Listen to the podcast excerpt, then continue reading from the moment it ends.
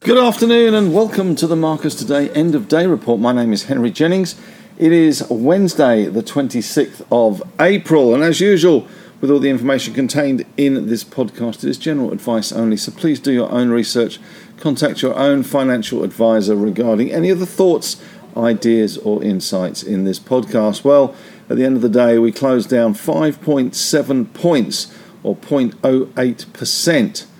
7,316.3. We opened at 72.93.9. We had a high of 73.24.4 and a low of 72.85.3. So we did see some early losses on the back of US markets last night, but of course we did get Microsoft and Google after hours, and futures in the US were better on the back of those numbers. We've currently got Dow futures up around 50 points, Nasdaq futures as well doing well, up 166 points. So some of those losses we saw yesterday in the Dow and Nasdaq looking to be negated today. So that was enough for our market to find a few friends and not be quite so bad as it would have appeared looking at commodity prices.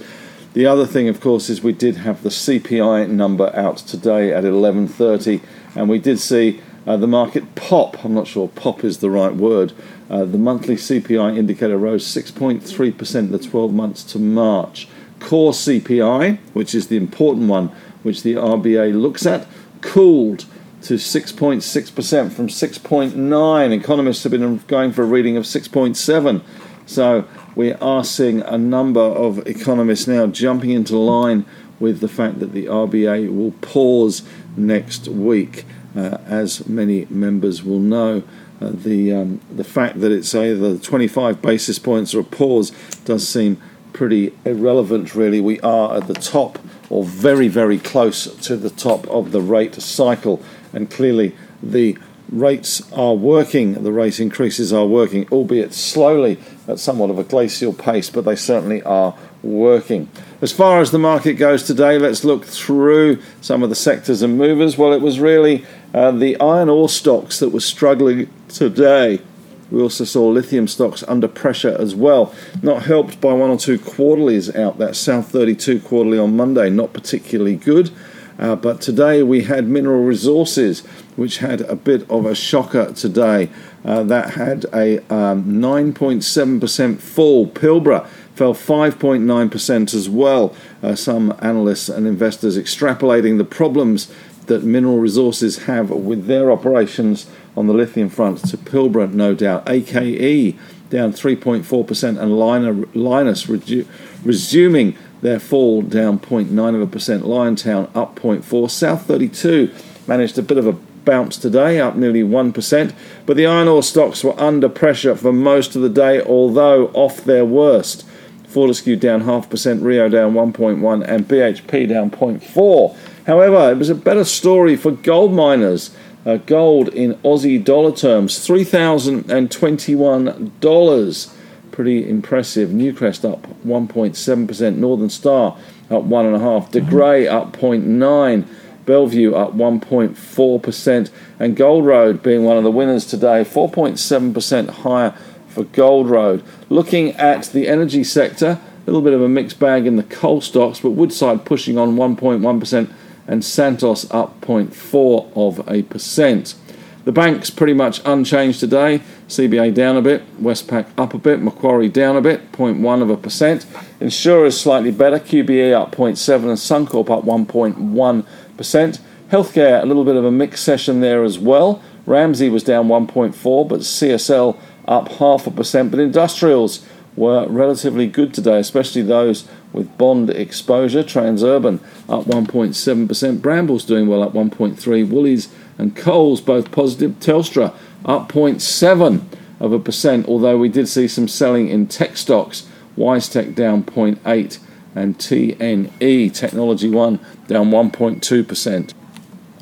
Not much on the corporate front today, although we did see some numbers from Kogan and a buyback as well there, and the market seemed to like that. Bit of a short squeeze in Kogan, up 7.2%.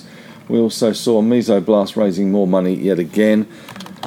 Hard to actually add up how much money Mesoblast has milked from the market over the years. A2 Milk, they expressed surprise with Synlait Milk's profit downgrade this morning. Of course, Synlait provides the milk powder and the milk product for A2 Milk to market. We also saw AP Eagers talking about significant growth in electric vehicles, which the market liked a smidge, up 0.5% today. Mineral Resources, though, the big loser today. Record lithium shipments of spodumene up 15%, but delays at Mount Marion lithium expansion were the cause of the fall today. Economic news, we've talked about the CPI. Asian markets at the moment, we've got Japan down slightly, China up slightly, and Hong Kong up 0.7%. As I say, Dow futures at the moment up 43 points with the up-to-the-minute update. This is at 4:23. The Nasdaq futures doing better because of the Microsoft and Google numbers coming out after hours, up 160 points. European markets set to open lower. One or two big European behemoths are reporting today, including Roche and Standard & Chartered. In the winners for Grinners today, let's run through the top stocks. Satire doing well today. CTT, luxury goods stocks are back in fashion at the moment. We have seen big rises in LVMH. We also saw a good rise today in SG Fleet, the insurance brokers. SGF up 6%. Gold Road up 4.7% on the back of that gold bullion rise, especially in Aussie dollars. They're not hedged. Alkane doing well. ALK up 4.7%. We also had a good rise today from WAF, West African Resources, up 3.6%. And Evolution up 3.5%. Westgold up 3.5% as well. In the losers' corner today, let's run through them. Mesoblast with yet another capital raise, down 11.6%. Mineral Resources, there's trouble at Pitt with Mineral Resources, down 9.7% on the back of that Mount Marion downgrade there. RNU, Renescor down 8.7%. Syrah down 5.98%. 7 million shares traded as well. Pilbara down 5.9%. Obviously, investors extrapolating Mineral Resources issues to Pilbara. Maybe they have reason to. 43 million shares traded today in Pilbara. It was one of the highest trading stocks. Mineral Resources, MIN, traded $270 million worth of shares, and Pilbara $170 million worth of shares. Grange Resources down 5.6%, and A2 Milk soured down 5.1%. Positive sectors today were healthcare, industrials, gold miners and insurers. Negative sectors, iron ore, lithium and tech.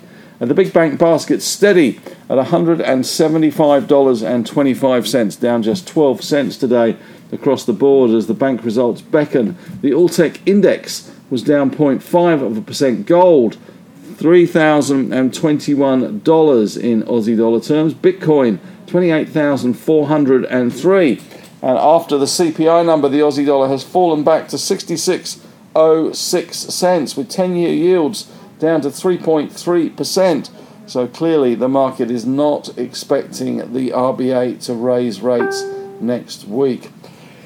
European markets set to open around 0.3% lower. Looking at the major movers and shakers today, Gold Road attracting the punters, 4.7% higher.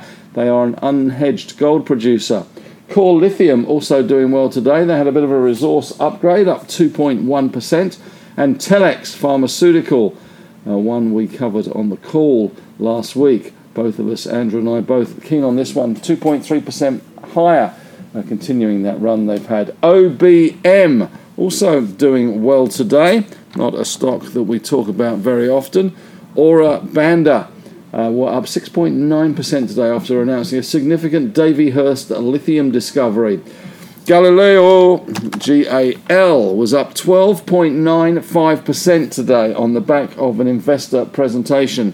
1 million shares traded today, so not a bad effort from Galileo, which is back up to 78.5 cents. 4DX in the imaging space, lung imaging there, 11.9% better on their quarterly activities report, Kogan doing well. Q3 and a buyback as well, 7.2% higher.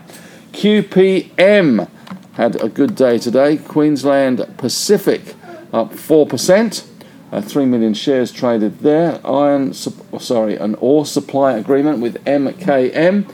CCR, no revival there for CCR. Credit clearance, not Credence Clearwater, but Credit Clearer, down 19.6% today. Not going very well. They had an investor presentation. Jevois, down 5.4%.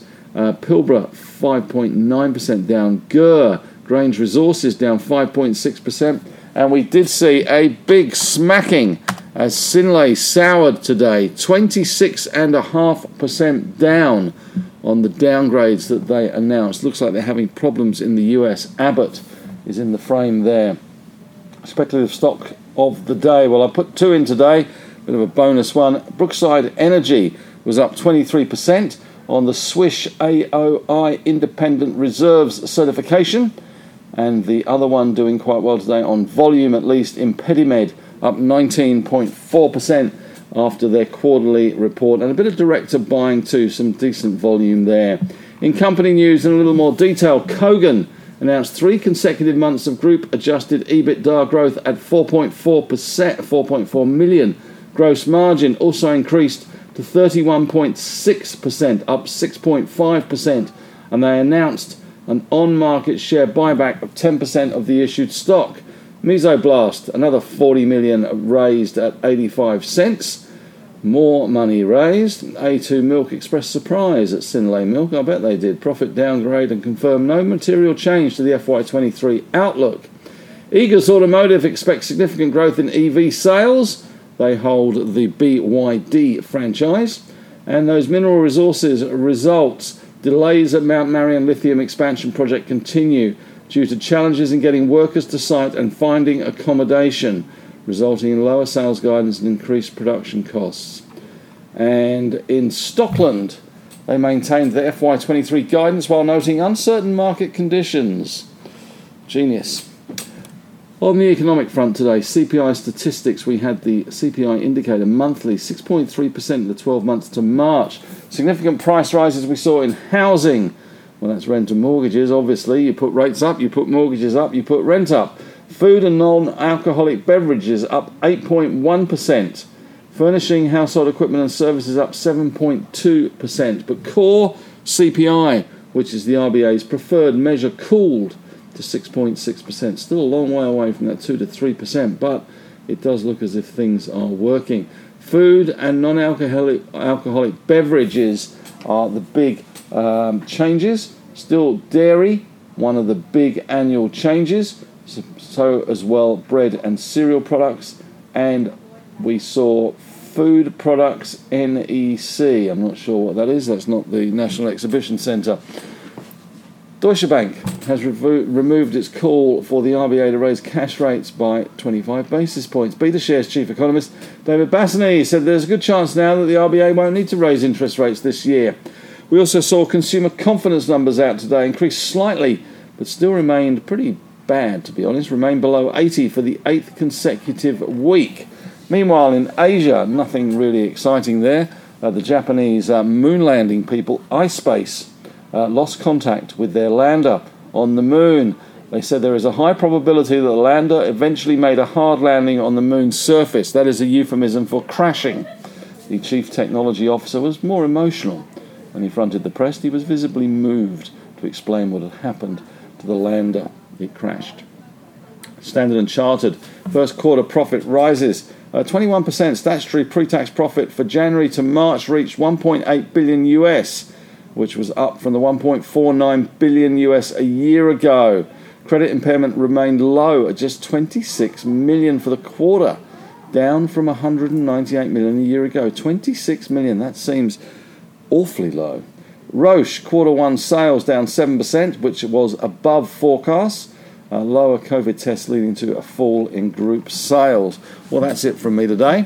Thanks very much for listening. Have a great evening. And of course, as usual, we will be back again tomorrow to do it all again. Tomorrow, obviously, it is Anzac Day. I'll be at the dawn service. lest we forget.